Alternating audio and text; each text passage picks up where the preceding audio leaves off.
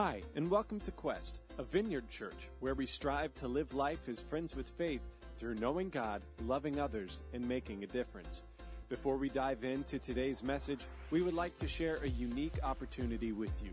On Saturday, April 2nd, we will be hosting our second annual Quest 5K run and 1K family walk to meet the needs in our own backyard. This year, all proceeds will benefit Westerville Area Resource Ministry and Big Brothers Big Sisters of Central Ohio. Registration for runners, walkers, donors, and sponsors are open now at gotoquest.org slash 5K. That's G-O-T-O quest.org slash 5K. Now, let's dive into today's message. I am uh, so excited about our small groups, and I'm dripping water all over my iPhone. That's really great. Um, one of the things we love to do around here, we promote submissions in general for our church, but we also encourage all of our small groups to be involved. I'm so excited about Mitch's group uh, doing this with the homeless. It's initiated by them. And I want to encourage you, if you're in a small group as well, anytime that you have a passion for something, we want you to connect with that, and we want you to do it with friends. So uh, I just want to encourage that kind of outreach going on. So I uh, heard a story this last week. It was actually a short video uh, presented on the Wall Street Journal app uh, that I have in the offbeat and absurdities section. And it was a story about the, that made me smile, kind of wonder, and chuckle all at once. It was a story about Miguel Macias. He's a 71 year old retired graphic designer in Mexico City. And Miguel had made a trip to Italy and seen the Sistine Chapel a few years ago and he wanted to bring some of that beauty of celebrating God back to people in Mexico who could not afford to go ever to Italy and see it. So he has been in the process of uh, reproducing a replica of the Sistine Chapel in a small church in Mexico City. Uh, and uh, in the interview, it was kind of funny because they, they were teasing him, saying, you know, why is it taking you 15 years to do a replica half the size of the original when it took you know, Michelangelo just four years to do it. And he quit kind of saying, well, yeah, but Michelangelo's getting paid with gold and I'm paying out of my pocket. Was, it was just, a, it was really just one of those cool, fun stories to watch online and, and, and, uh, just this celebration of beauty. I mean, we celebrate Jesus in so many different ways through, through the beauty of moments that we experience with Him in answered prayer, through the, the beauty of the outdoors, through the beauty of human relationships, through the beauty of the stories around Him. And, and, uh, and it's just such a fun way to experience Him. And from now until Easter, we're going to be in a series called Jesus Is. And the goal of this time is to simply reflect and remember and hopefully allow ourselves to connect with that beauty of who God is and receive some in- inspiration about how amazing Jesus really is in our lives. Now, uh, in the last series, we were taking active questions each time. We're going to continue to do that in a little different way. So if you've got your smartphones, if you go ahead and grab them out and go to go to go to quest.org slash share, because uh, we're going to still be involving that interaction in a different way in the next coming messages. Uh, we had a lot of questions last series that we didn't get to. Uh, some of them we're going to get to in this series. Some of them we're going to actually build a future series around those. And uh, one or two of those questions I'm going to deal with next week in, a, in, in the message called Jesus is Compassion. So what I'd like you to do right now or right after the service is if you have like some questions or some concerns or some, some compu- confusing issues around Jesus and this idea of compassion, how you read it in the Bible, who he is, all that kind of stuff. I'd love for you to just submit those things to me through that portal, and I'll deal with as many of those things as I can during the messages in the coming weeks as well. So today, we're going to refer to a lot of scripture, but we're not going to actually read it, uh, read a lot of it. So that means your eyes don't get a break from either this handsomeness or this ugliness, whichever you think about, about this, uh, to look at the screen so regularly. So if you need a break, uh, uh, take a break to just look at the beautiful artwork. That's actually some original art by our graphic designer, uh, Kristen Jensen. We asked her and gave her a concept and she created it all from scratch and she does such a great job. We're so grateful for her. We're going to talk today about Jesus is through three simple words. Jesus is strength, Jesus is sensitivity, and Jesus is simplicity. Uh, don't worry, I got the alliteration from somebody else. I'm not that smart to do that. They're three plain, ordinary words, aren't they? Yet there are three words that really demonstrate who Jesus is and they expand in profound ways before our eyes when we start to look at who Jesus really is. I mean, when you think of Jesus, whether you believe in him as the Son of God or not, he was a person of great strength. Uh, let's just start even by thinking about his physical strength. Uh, I don't know about you, but I grew up in rural Minnesota working on farms and around people who they hardly ever hired anyone to do anything. So they were basically the fixits of everything. They were not only farmers, they were the carpenters, they were the mechanics, they did everything. And Jesus actually in his life, if you read the story, Jesus was a carpenter by trade for almost his entire life, except for the last three years of his life. And, and it wasn't just a trade that he did back then. The families also raised most of the food they ate for themselves and, uh, and grew, uh, grew up most of the animals that they butchered to eat. And, and when time, uh, and it was a time when for carpenters and farmers, it wasn't as easy as it is today right? I mean, they were strong people. When you think of a farmer even today, you think of someone with strong, rough hands. They shake your hands and their grip is powerful. They're callous. They're tough. They've got this nice tan usually, uh, as long as they don't take their shirts off, right? Uh, from the sun all the time. Their veins are readily visible in their muscular arms. They work through pain. They work at a pace that few people in the world can match. Just, just ask the, the, the 71 year old farmer I tried to work with and couldn't keep up with years ago. Jesus worked as a carpenter his whole life, except for his last three years of his life. And his life was much tougher than today. A whole lot tougher. I mean, there was no tractor to, to pull the plow through the furrows and the, with air conditioning and MP3 players. There was no Home Depot. If they wanted to build something, they started by going out and cutting down a tree and dragging it to wherever they needed and stripping the bark off and cutting every single board that they needed to have for whatever their project was. And most carpenters in Jesus' day were also stonemasons. So that meant they had to go find the stones. They had to dig the stones up. They had to bring them back and shape them and place them in, in, where they were supposed to be. If Jesus had not been physically strong, he wouldn't have lasted in that trade. And even when we look at the scriptures, we see Jesus, uh, in one instance, throwing going into the temple and throwing out the money changers and, and, and tipping over their tables uh, because of their financial shenanigans that they were doing and, and dishonoring the house of God. And they fled before him, didn't they, in that story? I mean, he must have been a pretty imposing physical presence because there was money at stake. And if he hadn't been an imposing physical presence, I mean, they would have all looked at him and said, Yeah, you're trying to turn my t- uh, tables over and you want me to leave? Yeah, you and who else's mother, right? I mean, that would have been their response. But they didn't. They fled before him. And the Bible tells us Jesus would walk from town to town. And we know the, the, the, journey he took a lot of times. That was 10, 15, 20, 25 miles a day he would walk up and down rocky, dusty hills in shoes that were not anywhere near as comfortable as they are today in Middle Eastern heat. And what about the near, the, near the end of his life? I mean, Jesus is savagely beaten. He's flogged with a whip that has stone and glass and metal shards in the end of it to rip the flesh off of his back. And after that, they place a hundred pound cross on him and he carries it all the way through Jerusalem out to the edge of the city, up a hill called Calvary to be crucified. I don't know of many people, if any, a, among us who could do that kind of thing. I, I certainly couldn't. Jesus was a very strong man. But it wasn't just his physical strength, he was also mentally strong, mental tenacity, mental toughness.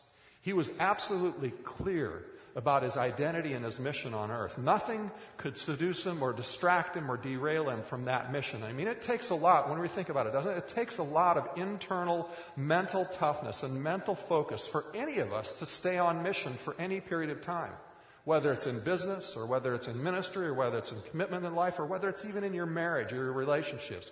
It takes a lot to resist just taking the easier path and settling and coasting, doesn't it?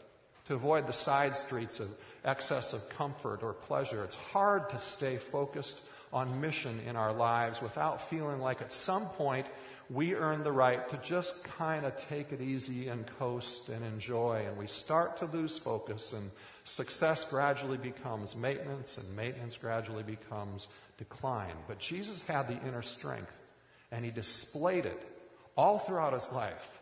all the way to, to the end to stay focused on his mission. I remember when he had the nails pounded into his hands and he was stripped naked and he was propped up on a cross in front of people to spit at and, and to mock. I mean, a man of lesser internal mental strength would have just said, Who needs this? And we know that Jesus, as the Son of God, had the power to stop that in that moment.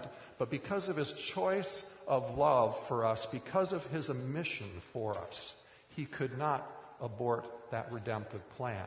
And Jesus went through it. He was extremely strong physically. He was very, very tough mentally.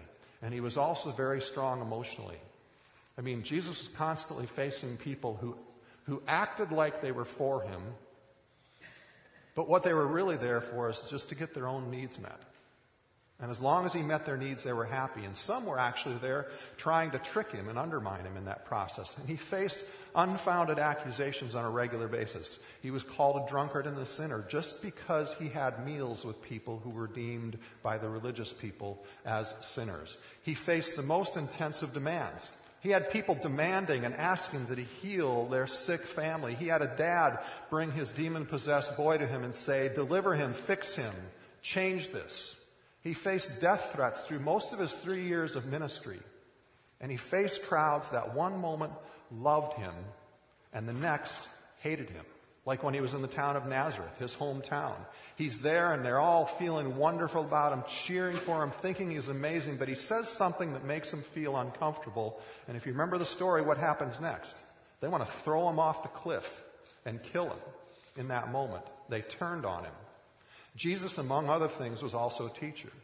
And those of you who have, uh, have taught a lot, especially on spiritual or emotional or life change issues where you're inviting people to consider changing their lives and their beliefs, you know how emotionally demanding that is to do that especially if you have an important message, that you know if they will just do this, it will make their life so much better. It takes an emotional toll on you to be involved in that, right?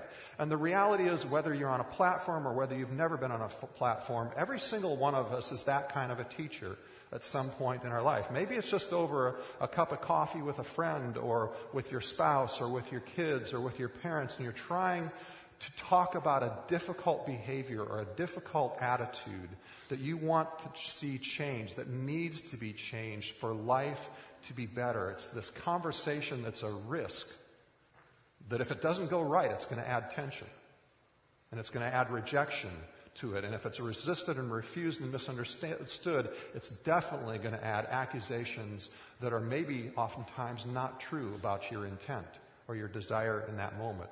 It's extremely demanding emotionally to be a teacher in those moments, facing rejection, facing the possibility of misunderstanding and alienation in a relationship.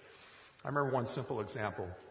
A number of years ago, I, I, spoke on a message and I spent over half the message talking about how we should get really in depth in our understanding and our study of the Bible, how we should value it. I even promoted in that message uh, people signing up to take an accredited evangelical Bible college course. But I also said something in that message that touched on some people's sin, and they went away fixated on that and spread all sorts of rumors, vicious rumors that I was a heretic, I didn't believe in the Bible, and, and it was it was just it was actually one of the easier ones to deal with because it was so outrageous in the process. But teaching and challenging people to change their lives, whether it's from a platform or over conversation, requires emotional strength. And here's the, here's the point why I bring that up.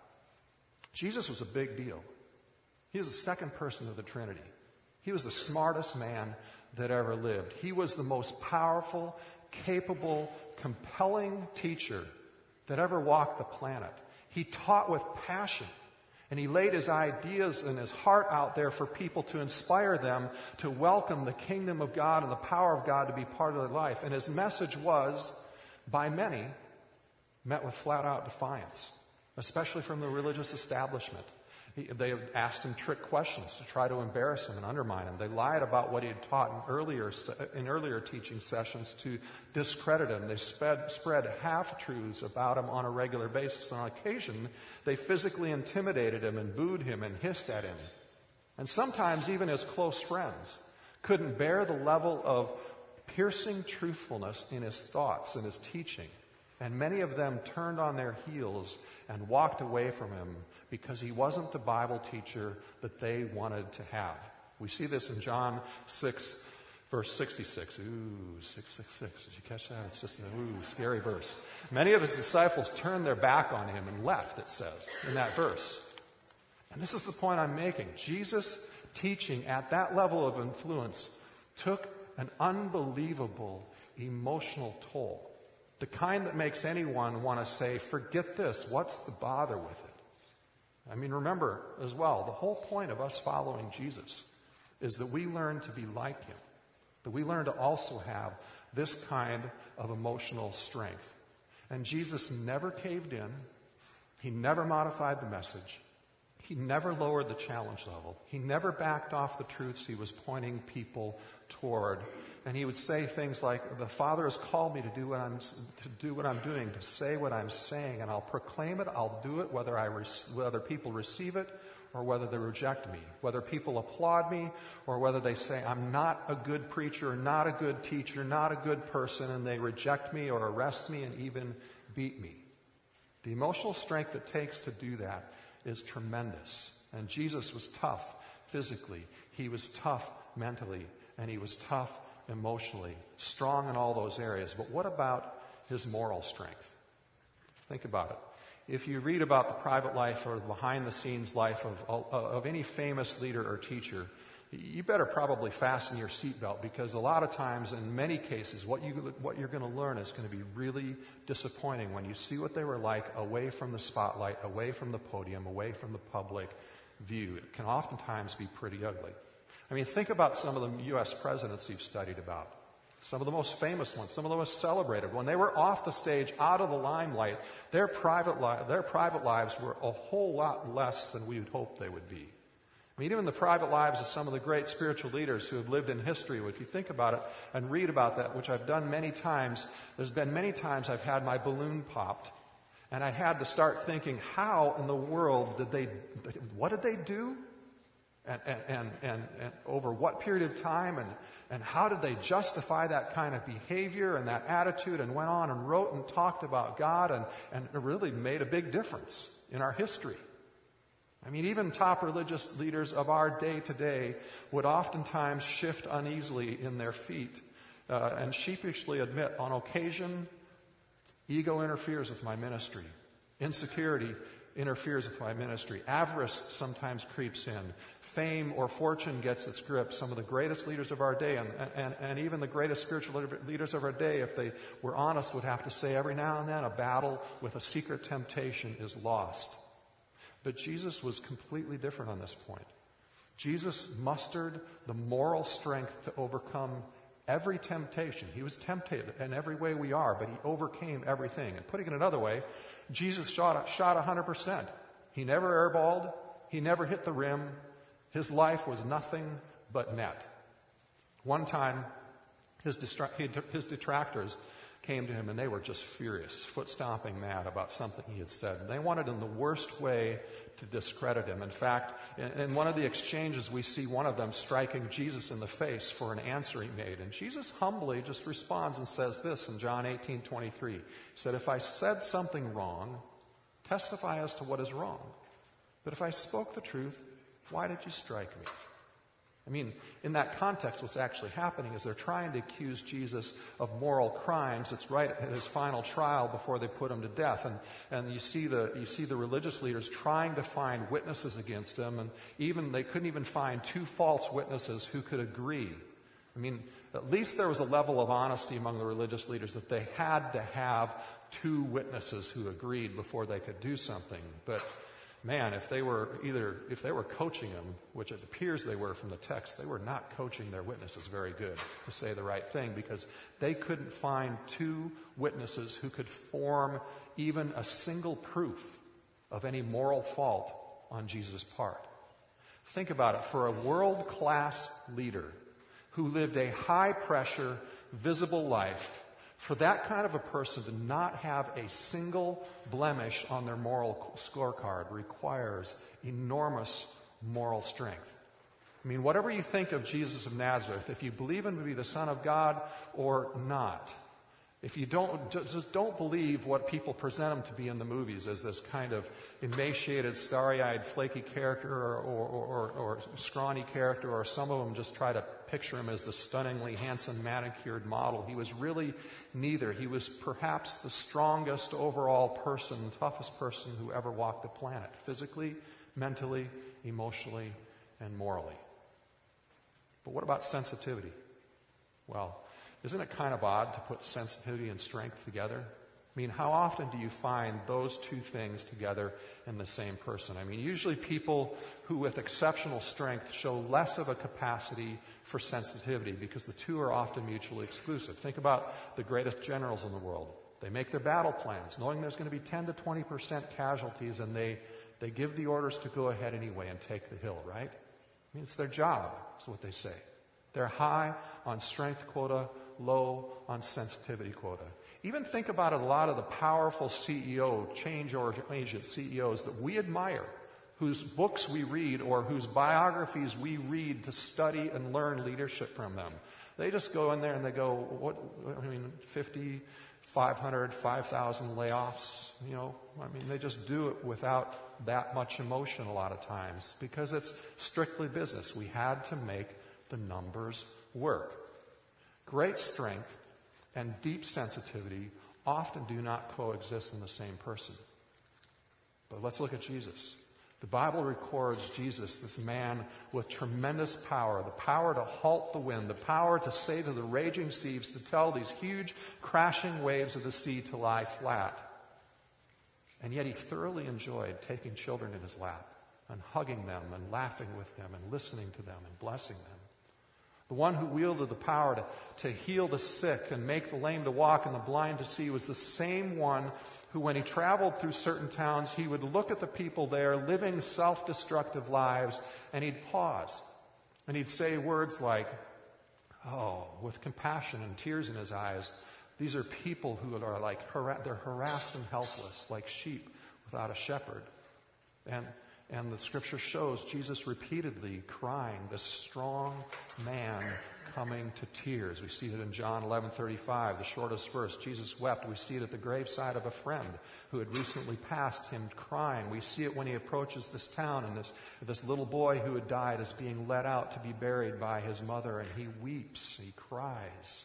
The one assigned the most important mission in the world whose public teaching sessions regularly attracted thousands, often would sneak off to the side of those groups and meet one on one with broken people, with grieving people, with hurting people, with confused people, and the people who others would not want to pay attention to. It would frustrate his entourage and his followers to no end at times. Jesus' sensitivity, his radar to locating people who were suffering around him was so finely tuned that Jesus almost never made it from point A to point B in his traveling without someone stopping and taking him off to the side and engaging very personally with someone in the middle of their mess.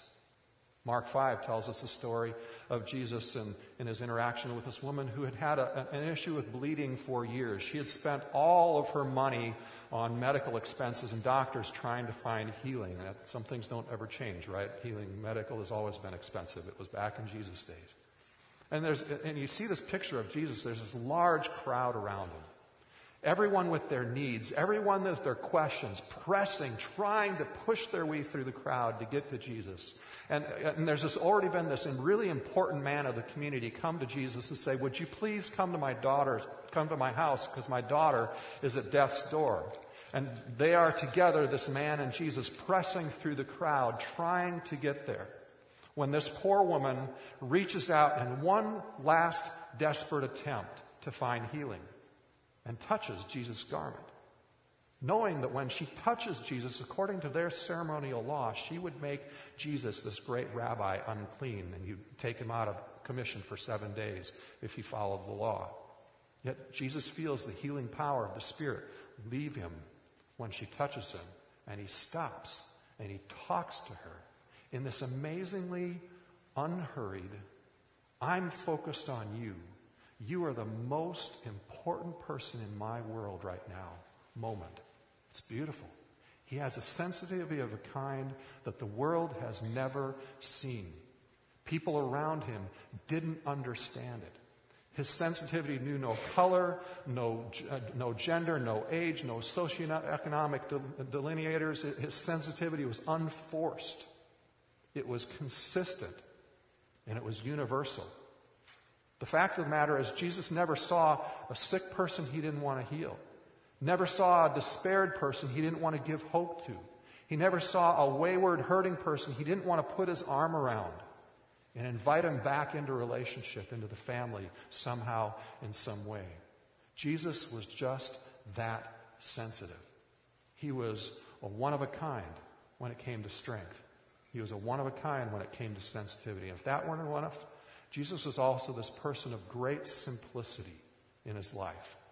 See, the usual trajectory of our lives when we're competent, when we're successful in powerful people's lives is toward greater and greater complexity, isn't it?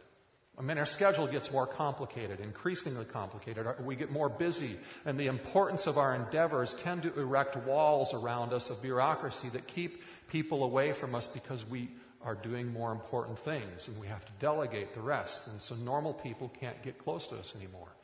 And eventually, if we're really, really successful, we end up settling in gated communities. We eat the best food, we drink the best wine, we wear the finest clothing, and pretty soon, we're totally out of touch with the reality of the normal people we used to relate to once in a while and felt close to and lead. I mean, their life is packed with complexity, right? You know this. You've seen it. And so have I. In fact, to some degree, everyone in this room has probably struggled with this tendency personally because of the level of success and leadership sitting in this room, right? But that never happened to Jesus. Life didn't become more complex. It could have become more. But Jesus intentionally made another choice and some radical choices. Despite his enormous following, almost always hundreds, regularly over a thousand, and sometimes more than 20,000 people in the crowd following him. Despite his enormous popularity, he chose to live life very simply and enabled him to stay accessible to anyone at any time. I mean, he walked the dusty roads like everyone else did. No donkey, no horse, no chariot, no limo. He ate the foods the common folks ate. He often stayed in the homes of friends or camped outside to keep costs of living down. He kept his schedule flexible. And as we see, he had this open door policy that allowed almost anyone to come and talk to him anytime they wanted to, if they really wanted to do it. Upon his death, he left nothing behind that would require a huge portfolio that, you know, trustees and lawyers would have to get involved. He had just one single earthly possession, his blood-stained robe that takes away the stains of our own sin in our own life, yours and mine. And why did Jesus live so simply? I mean, God's Son, the one accustomed to the perks and privileges of heaven, the one who had all the resources of heaven at his disposal. Why did he choose such an extreme level of simplicity in his life? Why, on one occasion, does he put a towel over his arm and fill a basin with water and wash the feet of his followers? I think it's because of this. Jesus' commitment to simplicity was to establish the value once and for all in everyone's mind that people matter more than things matter in life. All of life, a life of simple, focused servitude in the name of God our Father is a life much more preferred over the complicated, endless, busy quest that we find ourselves so often in for more and more and more. More money, more positions, more pleasure, more house, more nicer things, more impressive resumes, more power, more fame. See, his lifestyle of simplicity underscored the core message that following Jesus, in its essence, is simple. It's about loving God and making yourself available on a daily basis to serve and love other human beings like he loves us. Jesus' lifestyle said it all. And it's just that simple. You know, so often we read about Jesus and we face the pictures of Jesus like we've tried to portray today, and we have these strong overriding, we have a strong overriding emotion. And it's not usually the emotion that we would expect. It's not, it's not the awe, the love, and the joy. I mean, we feel those things, but there's oftentimes, at least for me and maybe for you, this overriding sense that we feel a sense of sadness. We hear stuff like this and the sadness, it's sadness because we think about Jesus and we go, I wish I could have been there. I wish I could have walked with him. I wish I could have known him. I wish I, I lived in the wrong time in history. I'll never get a chance to see that personally or experience that personally. But though a logical feeling, that feeling is not true to the reality. See, you can relearn to relate to him. You can, like his followers did in, in that day, because, because of his death, because of his redemption and forgiveness of our sins, he, he then rose from the dead, and he's still alive. By his Spirit, we can relate to him like anyone ever has, and we can relate to him anywhere, anytime we want to. And as you get to know this Jesus of Nazareth who's alive today, his strength gradually becomes something that infuses our weak parts of our life with that strength. And, and gradually his sensitivity comes in and, and takes our hard, crusty cynicism and our sarcasm or our unkind and sensitive places of our lives and gradually makes us more sensitive. And his focused simplicity will slowly replace the scattered, dabbling, complex approach that most of us take to managing our lives. And the question today is, especially if you've not experienced that, would you like to experience that kind of a relationship? That kind of personal, powerful friendship with God as you walk through the dusty streets of your life? I mean, some of you have been a Christian for years. But if you're really truthful with yourself, Jesus is still a bit of a remote historical figure. It's not Jesus is in your life, it's Jesus was. And someone you admire. He's someone distant, a deity busy up in heaven, but certainly not someone available, certainly not someone accessible to you as a friend. But by his Spirit, Jesus is present with us right now, right in this moment. Some of you may even be feeling his presence right now. And knowing that presence and that, that, that friendship of God's Spirit starts as simply as changing, to a certain extent, our mindset and our actions. It might be as simple as learning to pray by going home and by yourself and taking an empty chair and putting it in front of you as a visual reminder that He is there with you in that moment, and then just beginning to talk with Him. Or maybe it's driving in the car and, and, turning the radio off and, and, and talking with the person who's always with you in the seat right next to you. And it's not just talking at Him, like you would driving up to a drive-through and placing your order at the drive-through window. It more, more, it's, it's, more like, it's more like having a cup of coffee with your friend in the comfy couches in the corner of Starbucks, right?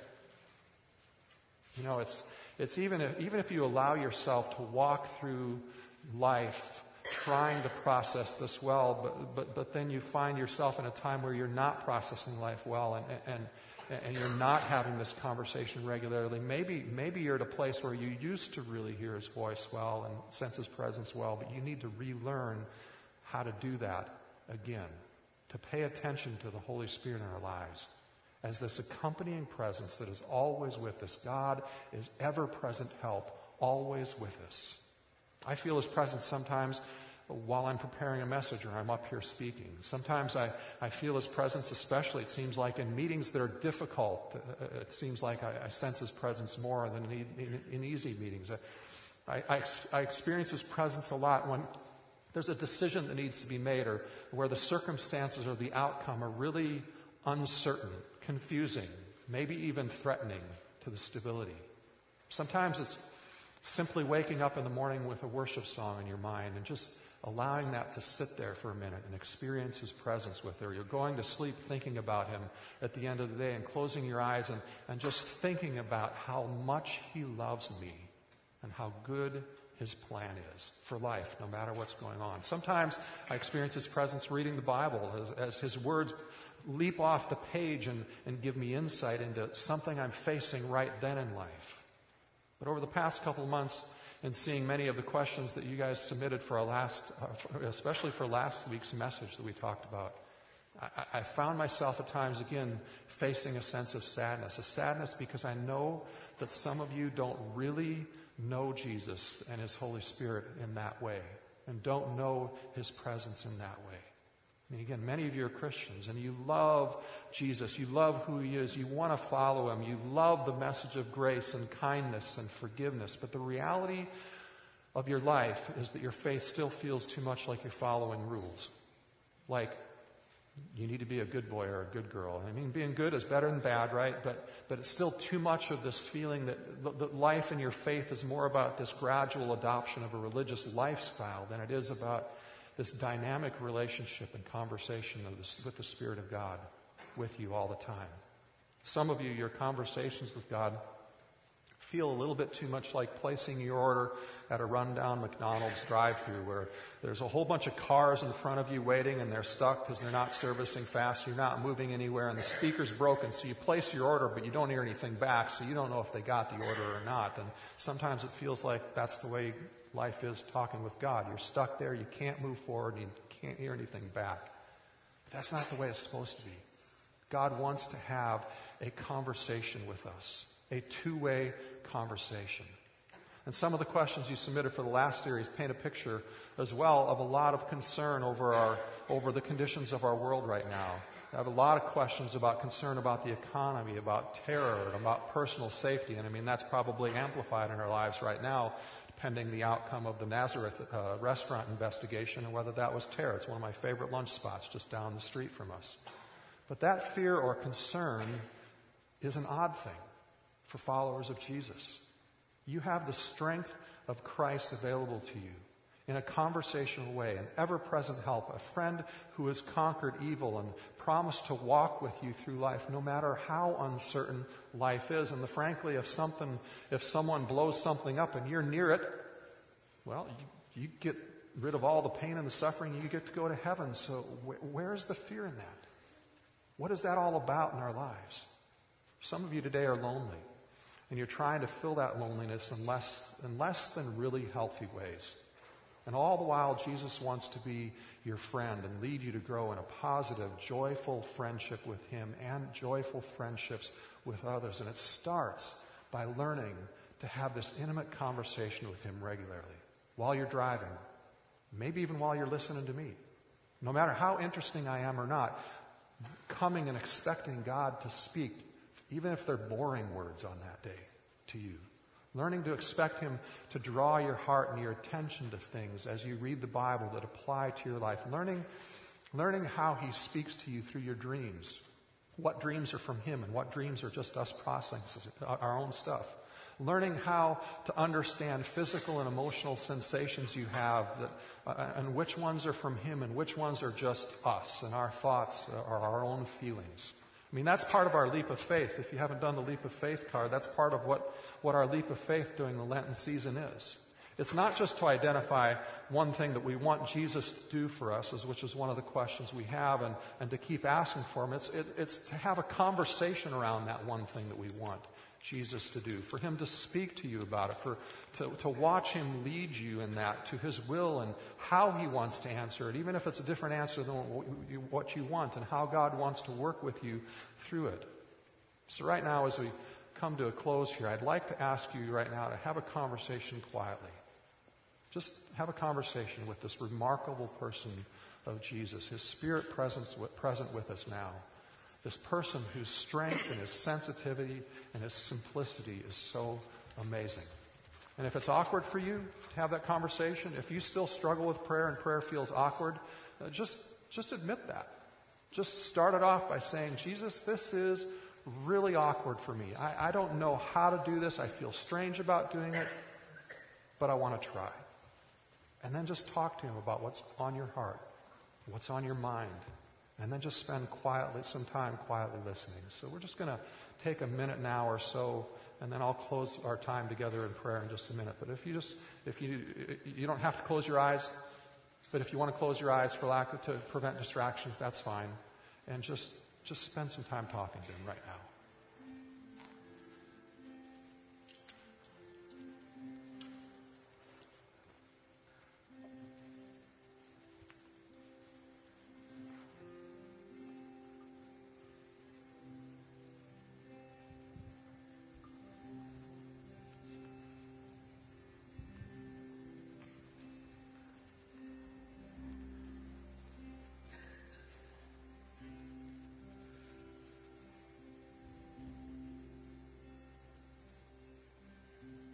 Lord, more than anything else, we desire your presence and we desire to know how you communicate with us, how you work in our lives, so that we can live our lives confidently and surely. And Lord, thank you for your promise that you want us to know that more than we want to know that. You want us to sense your presence and be led by your presence, to understand your Holy Spirit, how you speak to each one of us more than you even want us to know. So, Lord, we welcome you and your Spirit as our teacher. And I ask that you would help each and every one of us here to grow by leaps and bounds this year and being more and more confident in understanding your presence so that who you are can transform our lives. Or the areas of our lives that are complex and frustrating, we don't understand, that you can bring simple clarity. The places where we don't love as well as we want to love, that you can bring the sensitivity. Or the places that we worry, that we feel weak, that we feel afraid, you can bring strength. Lord, we need you to do that. So we worship you and thank you that that's exactly, exactly what you're doing in our lives. So we continue to worship you now and come and show yourself among us. In Jesus' name, amen.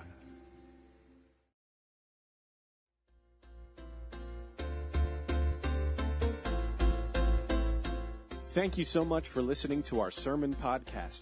If you are interested in learning more about Quest, who we are, and what we do, please visit gotoquest.org/connect. If you are interested in supporting Quest financially, you can give quickly and easily by visiting gotoquest.org slash giving. This page will walk you through all the options to give online, via text message, or through the PushPay app. If you are loving Quest and the podcast, let us know by tagging Quest in your Facebook or Twitter post and use the hashtag GoToQuest. Thanks again for listening, and don't forget to check back in next week for another great message.